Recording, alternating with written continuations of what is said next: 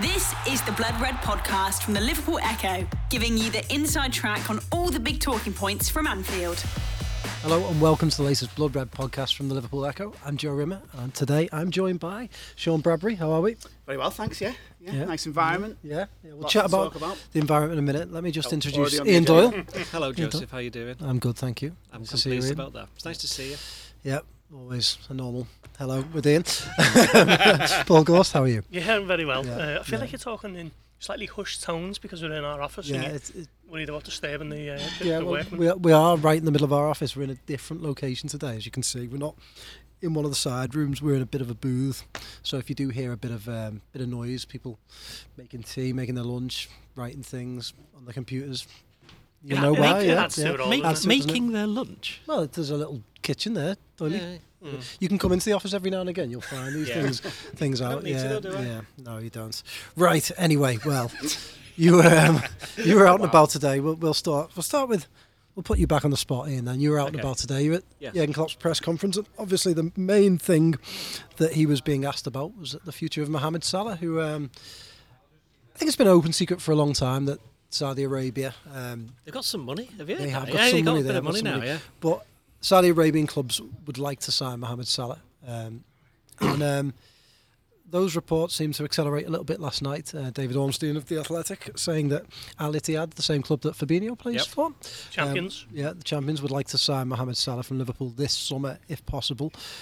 That got a firm no, didn't it, from Liverpool? Um, the idea of it, I should say. Um, what did Jurgen Klopp have to say about uh, Salah's future in his press conference? Well, he kind of basically repeated what Liverpool said. No, he's not for sale. And he also went as far to say that uh, Salah is 100% committed to Liverpool. Then he obviously spoke a bit more at length about the impact of Saudi Arabia and what, you know, how, how the, the difference it's making to the transfer market. It was quite interesting actually, where he said, look, use Wigan Athletic of all clubs as an example, where he said, if Liverpool want to sign a player from Wigan or somebody of Liverpool's level, they'd go to Wigan and they'd probably have enough money to buy the player. You know, they'd get it done. And he says, man, that's just the way it's been. You know, Bayern Munich, he mentioned them as well. Dortmund, they're on that same level. But now he says, now the Saudi Arabians have come in and they appear to be on another level on top of that. So the inference without him actually saying it is that Liverpool are now in danger, as we've seen already. Not just Liverpool, but Man City as well. And any, any kind of Premier League team almost, apart from Newcastle, although there's probably a reason for that, that they're having their best players you know, at risk of being taken because they're getting offered so much money. And that's just the way it is at the moment. I mean, quite where how long that lasts, I know that, you know, with these things, certainly you look at China made a go at it, America to a certain extent, Russia for a short while. I think the difference with Saudi Arabia is that they have a, uh, you know, they've got a rich history of football.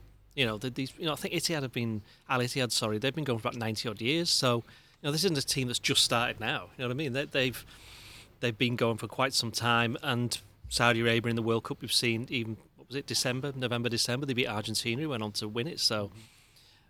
I don't think they're going to go away in that sense. It's just whether or not the actual, you know, the, the amount of money that's been pumped in lasts for as long as it does. And the reason I'm saying that is because then you've got these players like Salah who there's no guarantee next year that someone's going to come in and make a massive bid for you in terms of the amount of money that they're going to offer you a week. I mean, I saw a report today that said Al Ittihad want to make Salah the most um, highest paid player in football history. One and a half million pounds for a week. A week, Sorry, yeah. a week. Now, I don't care who you play for and how much money you've already got. And I think we believe Salah's on between 300 and 400 grand a week at Liverpool. That's a lot of money. And we can discuss well, what at what point does enough money become enough money? You know, what you going, how are you going to spend that extra 1.2 million pounds a week or whatever? But that's irrelevant. But what is relevant to Liverpool is there's only a week to go in their transfer window. Forget when the Saudi one uh, closes because we don't even know exactly when that is, do we? there's been a lot of there's September been. the Is it this? Well, we thought it we the thought the seventh. seventh. roll forward from the twentieth. We think. But the point is, that's another six days after the Yeah. the, the Premier League one uh, shuts, and I can't see any club, unless they're absolutely desperately want to get rid of a player, that, that's going to sell there. So we're going to have a week of this, I think, and Liverpool are going to be open to this because what happens if, let's be honest about it, they bid 150 million pounds for Salah, who Liverpool, I think, most supporters are now, given the impact of Saudi Arabia and the fact they're so keen on him, that he's probably going to go next summer. It might be this conversation that we have then, and we have the same thing again. And this time, there's Liverpool have had a full year to prepare for it. And of course, he's be 32 then, and I know he keeps himself in great shape. But there does come a point, no matter how well you look after yourself, that you know, just look at me. How will you look after yourself? that things start to go a little Not bit quite worth 150 million. Yeah. 150 you pounds. similar money. Yeah, yeah, yeah. Similar money, definitely. Uh, by comparison, anyway. So Liverpool are going to have a week of this.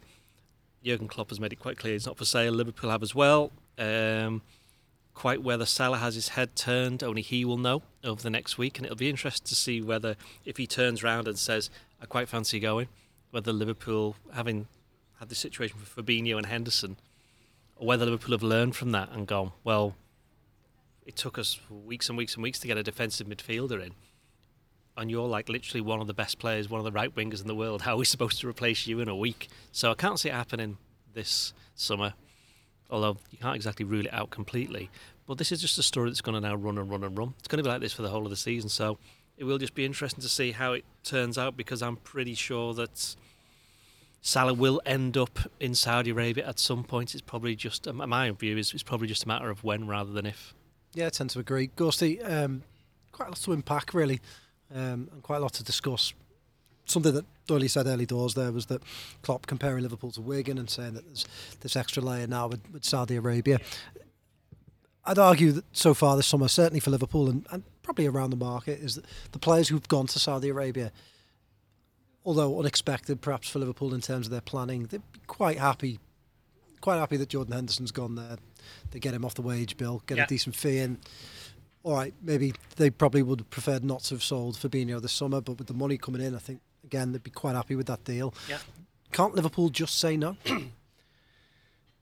They can, but I think when a bid of that kind of money comes in, it then goes to ownership level, and then that's a major question of the owners. You know, if they see 150 million for Mo- Mohamed Salah, what happens then? I actually reckon there's people at Liverpool who are absolutely bricking it at the moment. You know, worrying about if bid come. You know, was it come through now, emails or fax machines or whatever? I think they. They still use fax machines. Is that, is it, they still exist? the David De Gea thing, I think Yeah. they've Yeah. stopped using them. Yeah. I think Yeah. they will absolutely be panicking for in case that bid comes in because then it's a, a major decision for the club and for more importantly the owners to take. Um, I agree with you in terms of I mean we- we talked at length about the manner of Henderson's departure and where he's gone and all that, but from a purely footballing point of view, it's not a bad move for Liverpool. Um, Fabinho perhaps less so, but I think they were happy to gamble with a 40 million fee, thinking we can get an upgrade on that. So far, probably hasn't happened, has it? We're waiting to see how Endo turns out or if anyone else comes in. But for Salah, one of the absolute best players in the Premier League, best players in the world, you'll probably count on one hand the amount of players who are capable of replacing him, and not even that's not necessarily being better than him. That's just can do a similar job. I don't think there's, there's many at all. Kylian Mbappe at a push. After that, you're really struggling. You're clutching the straws. So um, you can't be allowed to go. You know, looking at it from the outside, looking in. I think there'll be a mutiny if, if they allow him to go, and I think we we'd be put in an awkward position about how we cover that. Um, I think it'd be kind of front page stuff, if I'm honest. Yeah. Um, so we'll wait and see. But I do think Liverpool are kind of on eggshells at the moment, just in case that bid does arrive. Yeah. It's in- interesting what you say about Mbappe because it's it's just quite funny the sense that if Liverpool do go accept 150 million pounds or whatever, so they can just turn around and then go to Paris Saint Germain and say, "Here you go, we'll give you 100 Take- million take for all, Mbappe." yeah. and then they can sell him to Real Madrid at the end of the year for about 500 million. So uh, everybody works out. yeah, exactly. Yeah. Should ask Jurgen what he thinks. He's here, isn't he? I don't know why I didn't introduce him. Decent guest. Yeah, Yeah. yeah, he's enjoying Uh, it. it looks like He's it looks like this Vinny bit. O'Connor's talking to him there by the look I on mean, his he, face. he played it down, didn't he? it's not happy with that joke. Right, um, Sean, um, if this bid had come in, or bid, they haven't actually bid yet, but if this interest had been been there early in the summer, and let's say they, they did make a bid, do you think we'd be having a different conversation? Do you think that we'd be talking about perhaps selling a 31 year old Salah, or do you think it would still have been a firm no all summer, this summer? I think it would have been a no at any point in this summer because I just don't think Liverpool, as they are right now, in terms of how they're constituted with the recruitment, you know, side of things, and God, God bless him, Jörg, you know, who very much seems uh, an interim sporting director, doesn't he? And like, still on his probationary period. I, I just don't think they would be geared up to making that sort of replacement decision, you know, and, and okay, the money would, be, would have been there clearly if it, if it had been 100, 150 mil for Salah. But I think, as, as the lads have referenced, you, know, you look at the Fabinho and Henderson fallout, and Liverpool just haven't been able to deal with that in, in, a, in a kind of optimal way. I think mm-hmm. like mm. the, the, all these Saudi deals have like caught so many clubs on the hop, you know, and it's been it's been massive for some, hasn't it? Like to Chelsea, you've been able to kind of correct mistakes. You, you can make that same argument for Liverpool, you know, in terms of getting players off the books, as you said before, who I don't think fans would be that disappointed to, to see go, albeit it just hasn't worked out well strategically. Like both of Fabinho and Henderson going has become a problem, but yeah, as Doyle said as well, like there's, there's such at this point now there is there is just no time to get the replacement done. And as Gorty said, I think it would just cause mass panic. There's there's no way it can be countenanced now, but I think the conversation has to begin about when he does leave because okay, age wise that's not a big concern. He's he just as we've said already keeps himself in incredible shape. He's still clearly a top player at, at, at the top top level. Um, you know, personally and just in, in, in world football, but on his contract now, there's two more seasons, isn't it? it goes to 2025, yeah, I think. Two so, years left. You know, what Liverpool just cannot do, I think, is let him leave for nothing. Yeah. And and what Saudi offers in some ways, and you know, there's there's there's rights and wrongs about this in, in kind of every sense, you know, moral senses and stuff. But there is now, as as we've said, a bigger fish. You know, Liverpool are more of the Wigan in this arrangement, are they? And I think probably so at some point in the last few years, Liverpool would have thought, well, when do we sell Salah? When do we cash in on him? and when does that set in motion like a, a rebuild? And it, it looked for all the world like that opportunity wouldn't happen because of various things, I suppose. But you know, COVID, a, a downturn in, in market conditions. But it, even next year, with one year left on his deal, I mean, Salah would be he would go for what? Be well, well upwards of 50 well, mil. Harry, said. Harry Kane's Oh, just gone for than 90 that, yeah. he? Yeah, I, yeah. I, I think You'd well. be looking for 100 mil, wouldn't you? Still, Sure, surely Saudi Arabian clubs with the money that they've got, if Liverpool indicated that they would be willing to do a deal, would still be offering. I don't really think the, the figures would change No. that much for this No. year to next. If, if Salah scores, Well, this this goes down to the goals. whole we're a year down the line of that league, and we have to see how it Yeah. goes. So Yeah. that's, that's the other thing. Yeah. Yeah, is, is this a big examination? I mean, you, you just said there, and you it's been sort of hinted at throughout this podcast so far that Liverpool are the Wigan here, which I think is financially You, never, you perhaps never want to be the Wigan. No. Speaking of somebody from St Helens, you do uh, not want to be the Wigan. Uh, financially perhaps, but I find. Well, is this an examination of, of not just player power but club power in the sense that Saudi Arabian clubs can't have it all their own way just because they've got a load of money? Surely this is up for the European super clubs almost to show, hang on, we're a far bigger club than any of these clubs will ever be. Yeah. No, you're not having our best asset. This is where you want to play your football. This is where you want to win big prizes. If you want to put your name down in football history, we saw um, you know Veiga, the, the lad from Celta Vigo, going over there, and I think Toni Kroos said Yeah. that Yeah. was embarrassing. He was- spot on with that, But, yeah. but, Yeah. but if we'd have seen Kylian Mbappe go there, even if it was for a year, But he hasn't gone, has he? no, he- no, he hasn't exactly, and that that is. My then point. the- is this not an See, I- but examination then- of, of but then- Salah, who is, is 31, but if he wants to compete at the highest level, like Ronaldo did till he was 38, But the thing about. Salah is that he's won the Premier League. He's scored in a Champions League final that they've won. So, So- in terms would of in terms, yeah, no, Ronaldo, yeah, but Ron- you know, it's like for Ronaldo just moved to a different club. I don't think Salah's going to go to another. What I mean, a different club. I mean, a Another different club in, European in Europe. I don't think Salah's going to a, another one of them now at his age. Um, he could have gone. He could have gone, couldn't he? Real Madrid were interested in him, and you know he ended up saying there was all that talk last last year, wasn't it, when he signed the new contract that he could have gone elsewhere. So, and it's interesting that his agent didn't. He said earlier this month. About two weeks ago, yeah, wasn't it? wasn't it? Yeah. And and that came after the Al Ittihad stuff first came out, and they said the report was that they were going to offer sixty million. It's like sixty million. That wouldn't even get one of his legs. So I think that I don't know what's changed for them. That's why I just think it's a bit. It feels to me as though it's pressure from out the Saudi Arabia end to get Salah to say that he wants to leave. Yeah. Mm-hmm. That's the reading of it from my point of view. Because if they were really that serious of trying to sign him, they'd put in a massive offer and they'd actually make an offer. Still haven't. Mm. Whenever we're recording this on the Friday afternoon, they still haven't done it. And we're almost to just less than a week to go. The Blood Red Podcast from the Liverpool Echo. I've seen some of the some of the footage of this Saudi Pro League, and honestly, I think careful, careful, careful, No, it's Paul, like- careful, I Paul. think- started very, this, this started very If you're- Yadad, didn't it? you're Yeah. elite- I've seen if some you're of the an footage. elite level. What do you think of the player German league, Gusty? who- I think if you're an French elite, league? elite level don't, don't ask about player Spanish football. Yeah. who can, who's playing, currently playing or was playing in the you know top leagues in Europe, like a Jordan Henderson, like a Fabinho, we weren't so long ago, but turned out in the Champions League finals, and you're going to to, to, to that standard of football with crowds that, you know, so, some of the um, Al Ettifaq crowds are League Two level, you know, 6,000 average attendance, maybe less. I think they, I think they should be ashamed of themselves, to be honest. I wonder a year on, you make that I- I point. don't know No, about I think, I that. think, Well, Well, hang hang on, on, hang I- on, hang on. What I would say, what I would say there is that with Henderson and Fabinho, let's look at those two. Henderson quite gre- quite obviously knows he's getting towards the end because he's 33. Fabinho probably thinks, I'm not as good as I was went at the last year, and he knows quite well in his own self. difference with Salah is that I don't think he thinks that. No. So No. I, I I think he's probably looking at it, and but let's just uh, let's be guessing what he's thinking. But you wouldn't be surprised if he looks and goes, "Well, I don't want to go there yet because that's not up to the standard that I should be playing that- at," that's which what is what you were trying to say yeah, before. yeah. Yeah, yeah. So what's he going to win over there? Uh, do, do you not think though? I, you know, ultimately Apart a lot of this- money. Well, Sorry, well, this is sorry, was, sorry. no, was say- that was the word I was going to use. Like ultimately, this will come down to that, and the position I think Liverpool have no real argument in that. Well, obviously they do. There's the, there's the honour. There's stay at Liverpool and break all the records. You know, and uh, play at this level, but.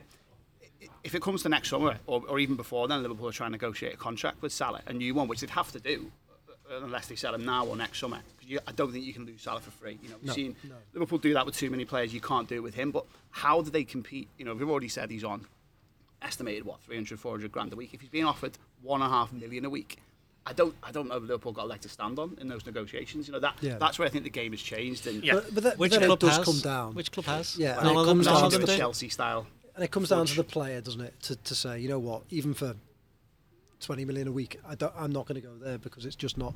And I, and I wonder what, what you say there, Gorsty. I mean, we, we laugh, but at the same time, probably none of us ever watched anything from the Saudi Pro League. You may have now watched a few clips to see how certain players that you know are getting on. By the end of the season, some of you may have even watched the full game. I doubt I'm going to find the time to watch 90 minutes of Saudi Arabian football, but I might have watched a few clips. And I wonder over the next season whether we'll we'll find out whether the likes of Mohamed Salah actually fancy going there because they'll see more of it. It'll be more exposed. They'll see that the, the crowds aren't very big. They'll see that the standard isn't very high, and, and we'll see over the next year or so Henderson's whether they they're up for it. Yeah, Henderson's the example I, I think of of this. You know, when they come out and they line it up before kick-off and there's less than 6,000 in the ground or whatever it is. Mm-hmm. He's been playing at Anfield for over a decade. He's used to some of the most red-hot atmospheres that you'll ever play in and you'll ever watch as a f- football follower or fan or whatever. He must just think, what am I doing here? Like, you know, and then he gets his paycheck and think, oh, fair enough, it's actually. but then, then he was- back, to the, back to the Saturday afternoon, he's thinking, this isn't great. Like, what am I doing here? But then- he was at Liverpool for 12 years, a very long time. There aren't many players who last that long at Liverpool, so I think he, yeah, Well, will he you know, stay? he- he's, he's not going to go. He's not going to regret going. Oh, we should have stayed to, to have a bit more experiences because he wasn't going to get many more, was he? no, but I think for some of any of the younger players, Veiga's a good one. Well, that's a good I think, example, yeah. think that we can watch. Does he stay relevant? And I, and I think you know Jordan Henderson, one of the most interesting things, and we're not go down that route again because we'll be here all day. But was him speaking to Sa- Gareth Southgate about perhaps staying around the England Yeah. setup, I wanna- and, I, and I found that hilarious because like you know that if you're going to go and take the money, surely you've got to accept that playing in that league is going to reduce Yeah. your chances Yeah. of playing for England. But I wonder whether Veiga will still carry on playing for Spain and whether he'll be he'll continue the upward trajectory of his career because you would think not.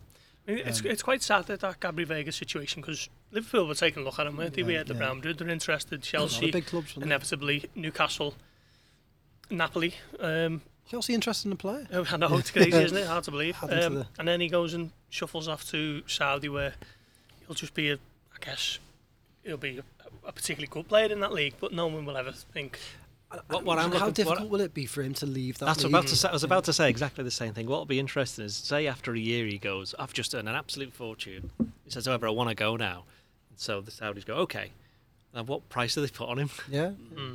Except, well, we just paid an awful lot of oh. money, and you've just improved as a player. So here you go. And when and when say let's say he's half decent. Let's say Newcastle, maybe Newcastle not the right example. Let's say Tottenham offer him sixty grand a week, and he's on two hundred grand a week. It's going to be hard for him, you know, to go. But maybe he knows that from the Maybe he knows that. That's Maybe he why knows he's that. Maybe gone. go- to, go to for get a year. year or two of a load of money, then he can go right. I can do whatever I want now. Money won't be an issue for the rest of my mm. career. Yeah. So he can he can actually go where he wants to play. It's like a mid mid career retirement, like a Gary Neville style mini retirement, isn't it? Then you come back and play your proper football. Do you win a holiday? Yeah, well, that's, Yeah. that's what Gary meant as well. I believe. Yeah, yeah. Back back to Salah. crystal ball out, years time, sort of similar money offer. Are you, are you thinking that next summer might be the right time for Liverpool to sell Salah? Well, if it's all still the same as it is and they're still interested and they're offering a hundred odd million pounds, then yeah. Let's say And Liverpool are in the Champions League and, and he's Well, scored. then, then X it's, amount does he actually want to go then? Let's Yeah, just yeah, say Liverpool have done quite well this season. Will he want to go? That's a completely different thing. That's on him. Yeah. In fact, I you- actually I'm think this whole you, thing you're- is on you're- him. So I'm, John I'm inside You're John Henry. Oh, I'm I'm John Henry now. Yeah, well, you're, you're a combination between John Henry and Jurgen Klopp. So I want your John Klopp. Your- John Klopp. yeah, yeah, yeah, John Klopp. Yeah, Yeah, I want your footballing reasons and your perhaps your financial. you, you know, you are Liverpool Football Club. All right. Yeah. Yeah. the entire thing. So tell us, what are you going to do next summer? Um, give better access to the Echo for a start. um, okay, what we're going to do? I think with Salah, if they get a massive offer for him, then they have to entertain it and then just say to him, "What do you think, Mo? Do you want to go?" That's exactly what will happen if things go the way that they are. I think. And would you personally say yes? Would I say yes if I'll would I be in 32? I don't even remember being 32. Um, No, no, not you. I'm not. So, I like- I'm I not like saying that you're an Egyptian international. No, you're not. not? I'm- Why can't I've, I? I've confused you, but, but would you, if you're. Liverpool Right. Football Club still, would you say yes to the to, to the, the offer? Well, as I said, it entirely depends on whether the, the money's correct. If they're going to offer 100 million pounds for a player, he's The money's 32 years- correct. The money's correct. This is like this fella that tweeted me this week. This Ross fellow who said you can never get a straight answer out of Ian Doyle. The Did money he? is correct. Is that what he said? yeah. yeah. Does it mean Yeah. that? Shout out to, to Ross. said yeah. if you asked him for a cup of coffee, he'd say, "But I don't want a, don't want a sleeve of coffee, do I, or whatever." yeah, yeah. Anyway, um, The money is correct. All the figures are correct. Are you saying yes? You'll sell Mohamed Salah. The only way I would say yes. hang on, hang on. We're getting there. The only Yeah. way I would say yes is if the plan has been put in place to replace him. That's the only time you say yes. And once that's all sorted, then you do. Because it won't be like this summer where they've been caught on the hop with Fabinho and Henderson. They had a whole year, and everybody else, not just Liverpool, but all the clubs will know Yeah. these are the players that they're probably going to be interested in. We can plan accordingly. And that's why, when the situation or the circumstances, that I would say yes. Is that good enough? That is good. enough. That's good enough. Yeah, that's a yes. Gorsty, same question so, to you. So, uh, say, uh, Are you repeat, repeat the question because It was a while ago. no, because I can't remember what the question was now with all the, the the question is same circumstances next summer. Let's say Liverpool are in the Champions League. yeah, Would you sell Mohamed Salah at 32? yeah, because I- don't see, See? a new a new, easy it is. a new contract on the horizon for him because he's currently got the biggest contract Liverpool have ever handed out to anyone. Mhm. You don't improve on those terms for someone who's very much the wrong side of 30 at that point. So I think there'll be a I think there'll be a, a massive um, new strategy in the recruitment department this summer. Replacements for everyone because now everyone's fair game, aren't they? They, Yeah. they obviously clearly haven't had one for Fabinho or Henderson, um, and they But wouldn't that- have I had mean, for Salah. Uh, let's not go back into that. So I, I guess now that the thinking is, well, we need two, three players Yeah. for for every position now. So, yeah, yeah. I, sup- I, I, I've said this for a while now. I think this will be Salah's last 12 months for Liverpool anyway.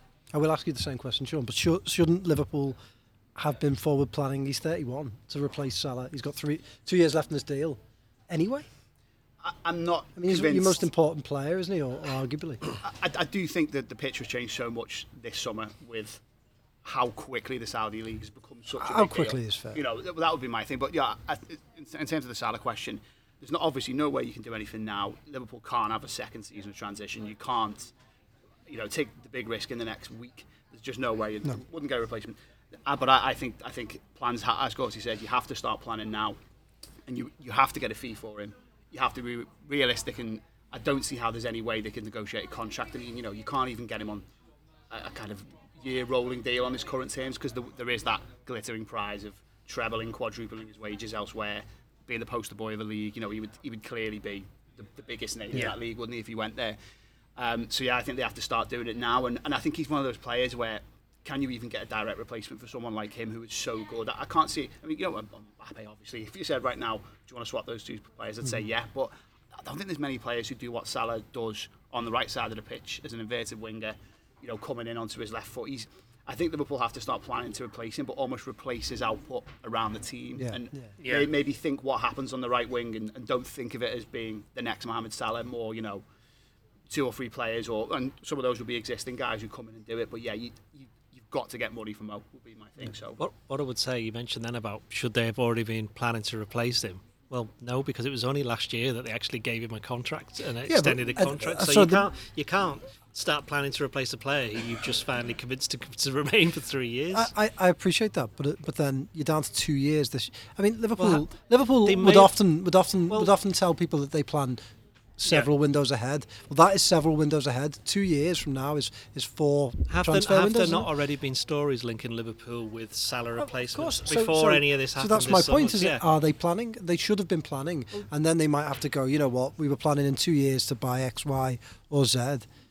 We might have to bring that forward a year, and we might have to look at slightly different people because it looks like Salah might. lo- But then the other team, the, that selling team, will then need to buy a player and so on and so Yeah, forth. yeah, it's of only course, weeks of ago. course. So But like Sean's mentioned, even if they were planning for when they gave Salah a three-year deal, surely they're not planning to lose Salah in three years because they wouldn't be planning to lose Salah on a free. no, it would be two. They'd be two it'd be years. two. So two years is next summer, isn't it? Yeah. I know, I know So- it's a completely different way of working in terms of the, the model, but Just it's like I've had a conversation with the Matrix. you, you, Like, you were, uh, you- no, you were saying why they shouldn't they have been doing it already? Yeah, exactly. Well, they should have been doing it already. Shouldn't they? If they've got, if they're planning on losing Salah in two years, then surely those two years should be spent. A part of their recruitment department should be looking for a salary replacement. Should be shape, getting Yeah. targets, shaping them up, making sure. Yeah, that, I'm sure they are. Look, they- but they should from have- You've just said that they I'm wouldn't saying, be. No, I'm saying I'm sure they are, but they would not have been expecting to sign anybody. no, this they wouldn't be. But they were expecting to I'm sign them next summer. I think you know, totally different mo- like models and ways so of working. But look at how Man City have replaced their players this season. Um, they've obviously lost. They just lost Laporte, haven't they? Signed Gvardiol. Mm-hmm. Jeremy Doku's come in when Mahrez has left. Um, they obviously missed out on missed out on the midfielder, didn't he? So they're going for Mateus Nunes now instead. Yeah. Um, Liverpool still probably found wanting to replace the two who've left, who, who kind of weren't part of the plan earlier in the summer. Mm. Because that comes down to the money. Then, do you think Man City wanted to sell Mahrez? Pretty sure that they No, no. wouldn't have done. Pretty sure they But wouldn't have but done. they just went and bought Yeah. Jeremy Doku, didn't they? Yeah, well, that's it. And they've, He's- and they've only just done that as well, haven't they? They've got the money for it, and then it Well, comes back that's to yeah. Yeah. comes back to that. Yeah, they've of course. think But, Liverpool Liverpool, well. Liverpool aren't. the- You know, uh, and Corbally Gorse says this sometimes. I mean, that- that Liverpool aren't this poor team with not not a pot to pee in, and and and they they, have a amount of money. I, I hate this idea that Liverpool are Wigan, who are like looking around, going, "Oh, how are we going to afford Them? Oh, There's got, they've just got that. they've just got 52 million in for Fabinho and Henderson, plus a load of money off the wage bill, a load of money. And there was a lot of talk of well, our, our wage bill's high. Well, the wage bill can't be as high as it was because they're not paying, they're not going to be paying anything in um, in bonuses for last season because it was terrible, and they're not going to be they're not they're not going to be paying. Well, I'm not going to list them because it would take me too long. All those players It's that about a million a week saved Yeah, from all yeah. those players left. So, so this idea that Liverpool can't replace certain players because they don't have, they've just made a hundred million pound bid for a player. I do So the money's though, there. There's the a, there's a slightly want. different conversation between replacing, say, Fabinho and Henderson and doing it well, albeit I would add the caveat of I don't think that was the job that Schmadtke and Co were expecting to No, do this no. summer. And then what you what you do with Salah, who's already a massive earner. Like I, I just think like there might have been a world in which Liverpool waited a year or two and thought, well, okay, do we do we cash in on Salah now? And that's part of the, the reason for the new contract, you know, tie him down. Uh, And then they probably had a look at him and think, is he physically still there at, you know, 32, 33, and made the decision then. But I think that decision now is so much harder because of the Saudi League and, and how much they'll be putting on the table as for, for Ramy and Mo to walk in and go, well, look at that. The Blood Red Podcast from the Liverpool Echo. Oh, I absolutely think the Saudi League has, shaken things up this year. But I think the point still stands that they gave Mohamed Salah a three-year contract last summer. They they would have been planning two years down the line to either give him a new contract on probably vastly reduced terms or replace him. So in their head, they can still work to that plan next summer. And if they haven't got a plan to replace him, then we're seeing like the midfield and possibly like the defence that they don't they don't have a good plan. And and recently Liverpool have been exposed in the transfer market it's of not, not- having a good it's not plan. really the framework you want. Yeah. uh, Is it either to be replacing Mo Salah, you want you want a Michael Edwards at his absolute best, Yeah. and Yeah. yeah. all the kind of good noises coming out of the club.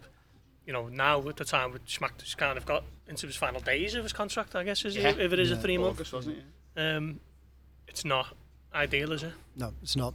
Anyway, um, moving on from Salah, Gorsty. Um, what else did Jurgen Klopp have to say in his press conference? I know there was some injury news, some slightly concerning Yeah. news for the weekend. Um, already Liverpool are counting the cost of injuries, aren't they? Um, Ibou Konate is going to miss Newcastle on Is he a doubt or is he He's a definitely going to miss? isn't he? Is he a doubt? Yeah. Okay. Um, well, I mean, already that, that, that's a concern. If he's a doubt, so he's probably going to miss it as Yeah, well. Isn't he? and uh, I think it was James Pearce actually who asked him about potential defensive reinforcements, and I mean, I'm, I don't know about you, Dodie, but I was I was unsure as to what he meant with any of that answer. Uh, He kind of into that he was happy with his options, but that he was still looking and I didn't really know what to take from the answer. So uh, he mentioned Jarrell Kwanzaa, which was interesting. Um, Kwanzaa was, was there at the training ground, just kind of knocking about. I'd be concerned if the manager's mentioning him. And, you know, if you were steadfast about getting a, another defender in, uh, which I think Liverpool already do need. Um, Curtis Jones injured as well, isn't he? So, you know, nothing new here, but Liverpool already starting to see one or two issues, which is um, why most people have been talking about the need to, to bolster the squad. And uh, a week left of the window, and it's going to be a massive week, I think. We talked at length, Go- Doyley, last week about centre halves and Mm. injury problems, perhaps biting this season. Is this a slight worry then? Um, that that Konate, who's you know, we're looking at him, uh, thinking it's going to be a key season for him, is already suffering something. The more that I look at Jurgen here on our screen and think about what he said about the centre backs, is that I think he's having a. My opinion is that he's having a bit of a slight, not dig, but a little kind of like prod at the recruitment team, as if to say, "We need a centre back here. Come on, we need a centre back." Because he did. There's slight. we- We were trying to listen to it properly, weren't we? We didn't know whether or not he'd actually said that. Yeah, we were a few rows back, weren't Yeah. we? Which you, you can't, you don't get every single word, so you have to listen to it back from YouTube. But he said now we need a bit of luck with injuries, didn't he? I yes. don't know whether he was referring specifically to Konate for this weekend or, or just generally, but I think I mean there was talk that Endo can play centre back as well, but you want you don't want any square pegs and round holes this early on, do you? no, I mean, the, the, sorry, Go on, sorry, go on, go on, go on. the thing about the centre backs as well is that he also mentioned in that a reply he said we've we've found that in the past when we've you know he said something what does he say something like we're in dreamland if you have st- if you have, have a- a lot of options for each position. Mm-hmm. He says that's not always the case as we've we've learned that in the past and obviously that's in reference to the midfielders last season and the centre backs two seasons before that. And he's already that's what makes me think that he's thinking come on we actually do need a centre back and we know that they'll like Cole Colwill at, at Chelsea and it's for quite a while it's been obvious he's not leaving Chelsea and he's signed a new deal didn't he? So that's the end of that. And well that lad who's at Tottenham Mickey Van Van, der Ven. Yeah they were never really as far as we're concerned I think that was one with people putting two and two together because of the Schmadtke links but there's loads of defenders out there and we know that they've got some money even if it's not the full, you know, 95 million or 90 million that's left over, you still get you can still get a defender, a good defender for 50 million pounds. I think the only problem for Klopp is that he does the old thing of he likes to stay loyal to the team, mm-hmm. and he's worried. I won't say worried, but his concern would be buy this big money centre back, nobody leaves because there's no guarantee that Nat Phillips is going to leave. Then you've got six, plus he mentioned Quansah, that's seven. And then he's going to say, well, what am I supposed to do with all of these? And I think he's always had that, hasn't he? He's always mentioned about we can't have the massive, massive, massive squad because how do I keep everybody happy? But I think there he's, he's suggesting that, look, Konate is a bit injury prone. Van Dijk's 30 odd. Matip, he was going to have to be replaced anyway. Yeah. So that comes down to Yeah. kind of what you were saying before about Salah. Is this could be an opportunity for them to get somebody in, and even if they don't play all the games all season, they're going to be somebody who's going to be ready then for when Matip goes, and who knows what else could happen because Van Dijk will then be 33, 34 at the start of next season. So 33, yeah. yeah, so these are he's not getting any younger. Liverpool do need a centre back, I think, and I've been saying this all summer. And I think that my take from what uh, Jurgen Klopp said there is he probably thinks the same thing as well, without actually saying it.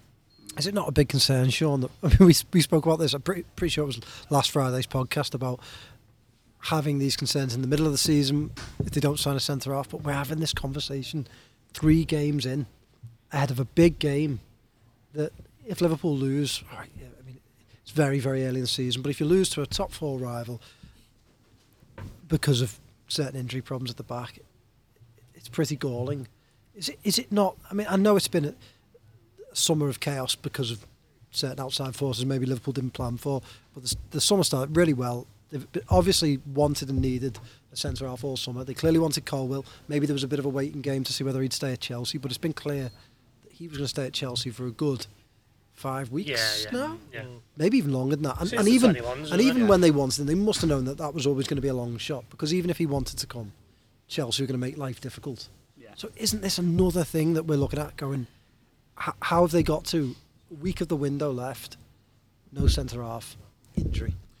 massively, and and it's, I would argue as well with the centre back situation. It's not the first time that this has happened. Is it that the season where everyone dropped? You know, obviously Van Mm-hmm. Yeah. Dijk, and then the, the I can't remember the order now. Was it Van Dijk, then Gomez, then Matip Yeah. in terms Yeah. of injuries? Yeah. And like as soon as Gomez was injured, things should have been in motion for that January. Whilst this time, okay, the injuries now and it's late, I, I think the, the the trigger for this really, okay, they have been looking as as we've said about Colwill and others, but the trigger should have been when regularly the team started playing free at the back because Yeah. like you know the, the Klopp said it himself today in the press conference um Konate had to do a lot of running and okay it was because it was against 10 men but in in this system now I think in some ways it plays to his strengths he's obviously technically a brilliant player all round athlete as well it, it's a very acute role in terms of the, what you have to have about you to be able to do it and he's got that but it asks so much of him every single game and then you look at the other flank and you've got Robertson who isn't a centre back. I think that's just obvious, isn't it? And there's there's ways of testing him. I think not that he's a weakness in this system, but there's still a lot he has to learn and adapt to it. And, and just the fact that you're playing three of them, like often, you know, like um, and, and and they're doing the work of four. Really, this this should have happened a while ago, and, and now I'd say it's the, it's more of a pressing need to get a central defender in than it is another midfielder right now at this point. The, but the one thing, not to kind of undo everything I've just said there, but what I was slightly surprised about in the first two games this season, I thought it was going to be box midfield, three at the back would be like what we'd see for like most of the games. But um, was at the Bournemouth game and obviously would just watch the Chelsea game on telly. But it seemed like it was a lot more 4-3-3 in, in, in the shape for quite a lot of the match. Um, and obviously, again, there's the caveat of Mac Allister going off and them having to go 4-4-1 Yeah. uh, effectively against Bournemouth for the, for the last half hour. But I think if you're only then saying there's two centre backs and Trent at right back and Robertson or Tsimikas is at left back, it's not quite as bad. So, you know, if, if they're doing that and then they're being quite a bit more careful about when they transition to the three at the back thing, then you can get away with it for a little while. But that's all it is. It, it's getting away with it. There's clear that another body's needed and the, the kind of mental gymnastics about justifying how many we've got or saying, well, you know, it would be dreamland to have that many.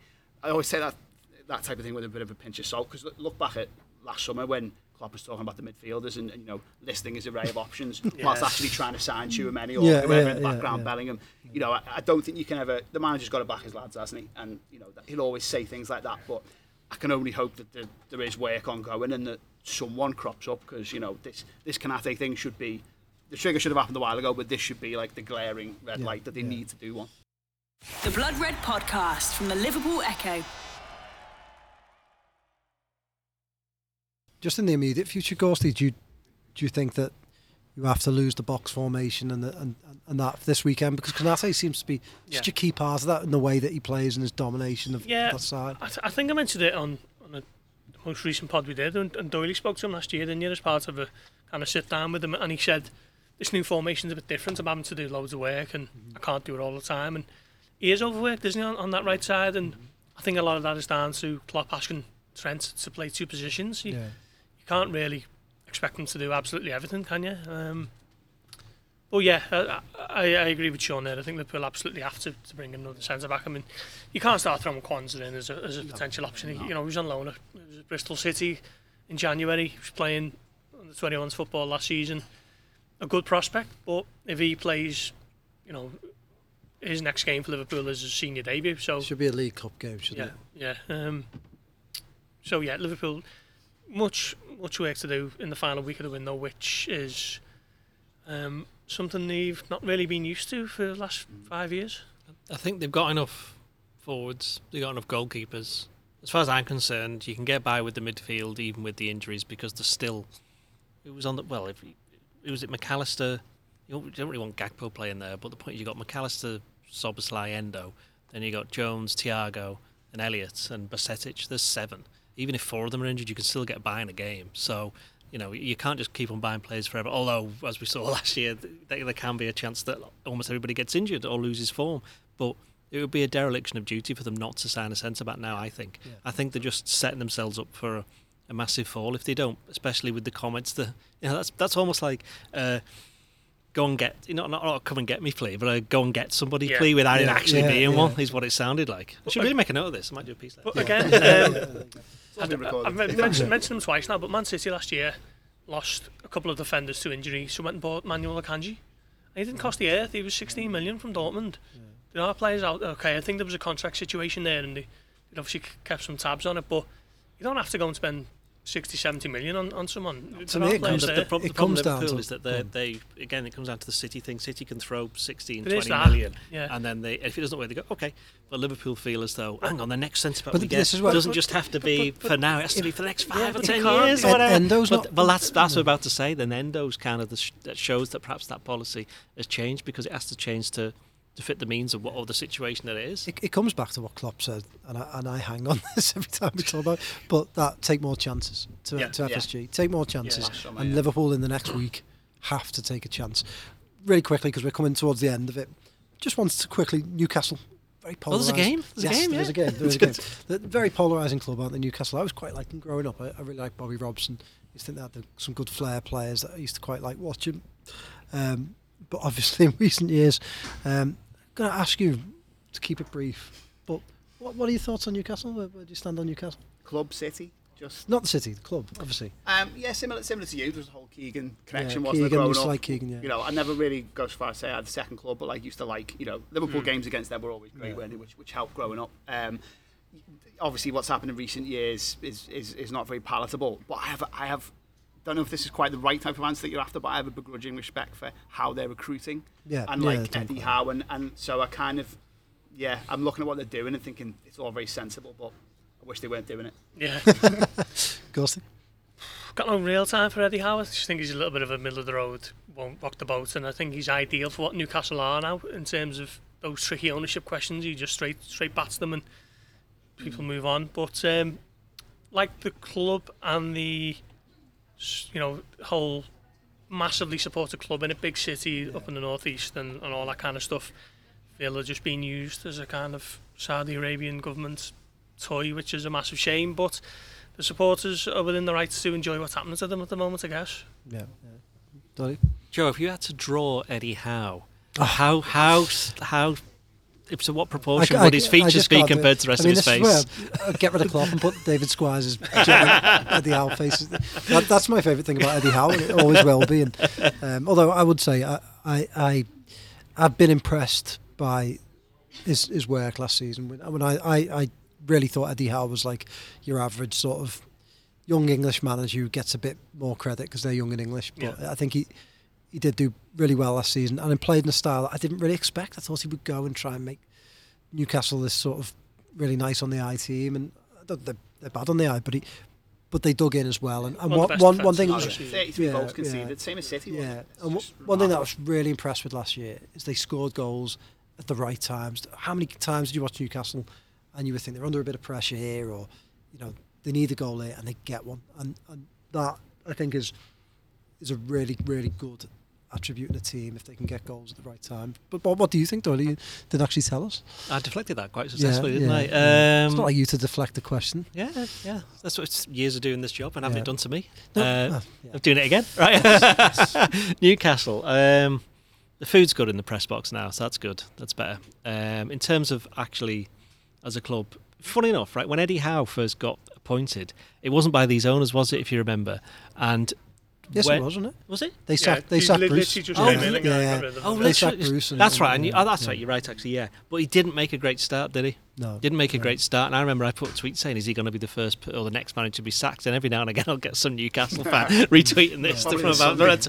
But what? So I'm going to do it again and say that um, I'd be surprised if Eddie Howe's still in charge this time next year. Really? Yep. Uh, I think it's an interesting season. I agree with Sean on the way that they've recruited. They haven't done a Chelsea and spent billions, but that's partly because they can't because of the FFP. And it'll be interesting to see what happens when that Yeah. moves on a little bit and allows them to start spending a load more money because I'd imagine that they would be. Um, in terms of the team, when Liverpool beat them 2 0 last February, you weren't there, were you? No. No, right. So it was me and Theo, wasn't it? Yeah. Now, speaking to one of the local reporters who I know, and they were like, oh, it's just going to fall away now. They'll, they'll play the League Cup final. That was, and then that was they'll- the yeah. following weekend. Yeah, they'll play the League Cup final and they'll get probably get beat, or even if they win, they'll go, yeah, we're in Europe. And then they'll fall away, and then if they get beat, they'll fall away because we just can't score any goals. And of course, since then, the um, they just kept just scored loads of goals towards the end of the season, didn't they? Because at the first, I think at that point, I think they scored something like five They've goals got in about seven or eight. Yeah, well. It's yeah. flipped over, hasn't it? So in in that sense, I was surprised by the way that they've they held on. To be honest, so I was quite impressed with that. But I do think that they are a level below the others at the moment. I think Liverpool are still the team. They're the target for Liverpool still. Yeah. And I think overall it'll be interesting to see how they cope with playing in the Champions League as well Yeah, this year. 100%. I mean, not new for them as a club yeah. because they were in it loads of times in the nineties. It's been here for 20 years, though, I Yeah, think. Yeah. but but it's for you know, and I think It's going new to- for for the team, isn't it? Talking about the fans, I think they had to put up with a lot with Mike Ashley, so you can't really begrudge them too much of like you know celebrating uh, the way things are going at the moment. But although I'm quite glad that they've toned down the whole Saudi thing, which they did have at the start, I think they've kind of realised that's probably wasn't the way to go. But again, as as Gorsty said, they are just like the plaything for them. It'll be interesting to see how that develops further down the line if they don't start winning stuff pretty soonish, because that's what makes me think that Eddie Howe might be in trouble if they don't. Like, it wouldn't surprise me, for example, if Newcastle finished sixth and didn't get to any cup final this year, and then you go, well, hang on, what are we going to do now? And really, And they wouldn't not a bad it would- season. exactly. It's not a I was bad gonna season. say, 'cause I was gonna say because there's overperformed so- last season, like you look at some of the, some of the players who are in their starting eleven, and you, you think are these Champions League players, but they're going to be. So, um, but I do agree with you in terms of how they're going to have to handle the, the Tuesday, Wednesday, Saturday fixture turnaround now with the squad they've got. I don't think they've You get more injuries, don't you? I think Yeah. immediately. The Blood Red Podcast from the Liverpool Echo. All right, well we'll um, we'll move on to picking our teams quickly and making predictions. Um, Sean, start with you. Alisson Becker in goal. Pick your back four. If Konate's not fit, Um, yeah, well, going back to what I said before, I think it will be more of a four, and it'll be Trent, Robertson, obviously Van Dijk. The final call, I think, is really hard because um, you go with Gomez, who's well, Matip hasn't played so far, has he? Last couple of games, whereas Gomez has come on off the bench at least and had had a little bit of a run out. You know, his his pace and his, as a more direct replacement for Konate, it's probably him. But I think just because of all, there's so many like units in the Newcastle team, isn't there? Like Ben, Isak's massive, uh, someone else, Botman's massive. I would say Matip gets it just in terms of aerial presence. Yeah. So yeah, Yeah. be them. Yeah, I got the same Matip over Gomez. Um, I don't think either of them had great seasons last season, um, but needs must, I guess, if Konate's out. Doyley. Well, I initially thought Matip, but the more I'm thinking about it, the more I think Gomez. Flip the other way. Yeah, because I think he's. They are right. They are quite quick.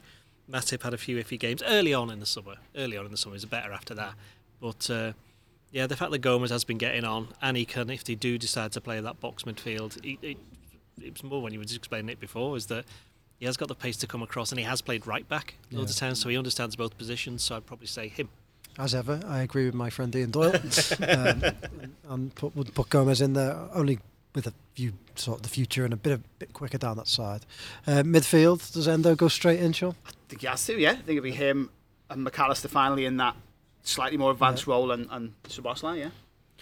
Yeah, I don't think there's too many arguments to be made. That, you know, every one of the other midfielders have got issues, haven't they? But Bajcetic and Thiago haven't played since what March and April, respectively. Jones is still struggling with that ankle injury. Uh, Elliott possibly, but um, I'd be minded to go with the same one as Sean. I think it has to be the new three. I think what will be interesting is that Szoboszlai will now be on the left rather than the right, which is where he's been for the first two games. Because Mac Allister will be on the right. That's right, isn't it? It's correct, yeah. Szoboszlai has been on the left during the summer.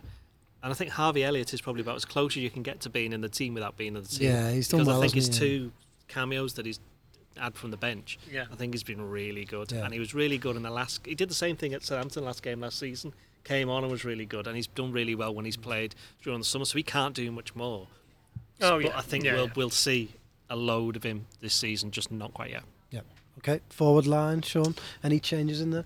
Um, I, this is the one where I would put Gakpo down the middle, up top, so which means probably Jota, which feels very unfortunate given he's. he's He's, it's, I think he's had a weird couple of games where he's had spells in them both where he's been amazing and he, and he has had them product. But yeah, I wouldn't start him. It would be Diaz, Gakpo, Salah. Agreed, Sean. Great front three. Ghosty. Yeah, I think so. Um, Jota's a strange one, isn't he? You- Sometimes you watch him and he goes, not having a great game, and then he, he Pops gets a little up. assist Yeah. or, he, or he gets a goal or whatever. And that's a huge asset to have. I think, I think he's Liverpool's best player inside the penalty area. But I just think Gakpo, for his security and possession, his ability to carry it over distances, with Salah on the right and Diaz on the left. And nobody dropping Salah. I don't. No. No, not No. for this one. No, No. not sending out the, that message. Uh, yeah, I played Gakpo as well, um, purely because well, two reasons. One, he keeps the ball a lot better, and I agree Yeah. with what you said about Jota. It's very hard to rate. He is. He comes up with the end products, but mm. you know. If he's not doing that, then he obviously sometimes he looks as though he hasn't played football before. But what he is is a massive pest. Don't know whether you remember Paul Dickov. Paul Dickov for City. In the old days, he used to be like everyone who used to play against, Yeah, annoying. yeah. And I'd imagine Jota to be quite annoying to play against. Yeah. So I think that he'd be quite good to bring on in the second half if, you know, it offers Liverpool something a little bit different. And of course, they're still down with Nunez, who we could do an entire podcast just talking about Yeah. him. But I think he's just again somebody like Elliott who just got to bide his time Yeah. because he'll get loads of chances to play. And when he gets them, I think he showed in the summer that he's probably going to, you know, score a few more goals than he did last year. Yeah, that's the thing about Jota, and I always feel like I drop Jota, but he's great off the bench, and and and I don't think any of the other players make the same impact off the bench. So I'm always happy to have Jota in reserve because you think if they need a goal late on, or even if they're they're leading, you wouldn't surprise be surprised if he comes on and nicks one. Yeah. Um, uh, but I do think, I mean, at Chelsea, there's been a lot of talk this season about Liverpool not using the ball well. I think he's a big part of that. I think he's awful with his back to goal and, and just he works back, sometimes wins it back, and then gives it away so quickly. And, and Liverpool have got to stop the ball coming back af- at them. Predictions wise, then, Sean, really difficult. I think it'll be very tight. I mean, Liverpool did the double over them last season, didn't they? Mm. But obviously, they, the Anfield goal was, was, was very late. Um, feel a bit boring saying this, but I'm going to say 1 1. I, I just think it's, yeah. you know, it's one of those where neither team will want to lose this. It's, it feels like a, yeah. Yeah, I'm going to go two all. I think it'll be an entertaining game. Um, I just can't see Liverpool coming away with the, the three points. I can't see Liverpool winning either. I wouldn't be surprised if it was 2 1 to Newcastle. But. Doyley. Uh, I but like you, I Ian. said I wouldn't be surprised. No, I said 3 1 against Bournemouth. I got it right last Yeah, week. so did I. We, we, Um, matched, we matched up again. We yeah, agreed. exactly. We're always agreeing on Yeah, everything, always you know. agreed, Yeah. Uh, Joe. Uh, but probably one all, isn't it? It's going to be one all. I- I'm going to go with Gorstein. It's like 2 2. I, th- I think there are goals in this, but yeah, I, I think it's going to be a tough one. But plenty of goals and a pretty good game. I think if they can shut the crowd down early doors, that would be that would be massive. So we will be back on Monday, Bank Holiday Monday, um, to talk about the Newcastle results. Hopefully, some transfers and the final few days of the transfer window. Thanks for listening. See you then. It's. You've been listening to the Blood Red podcast from the Liverpool Echo.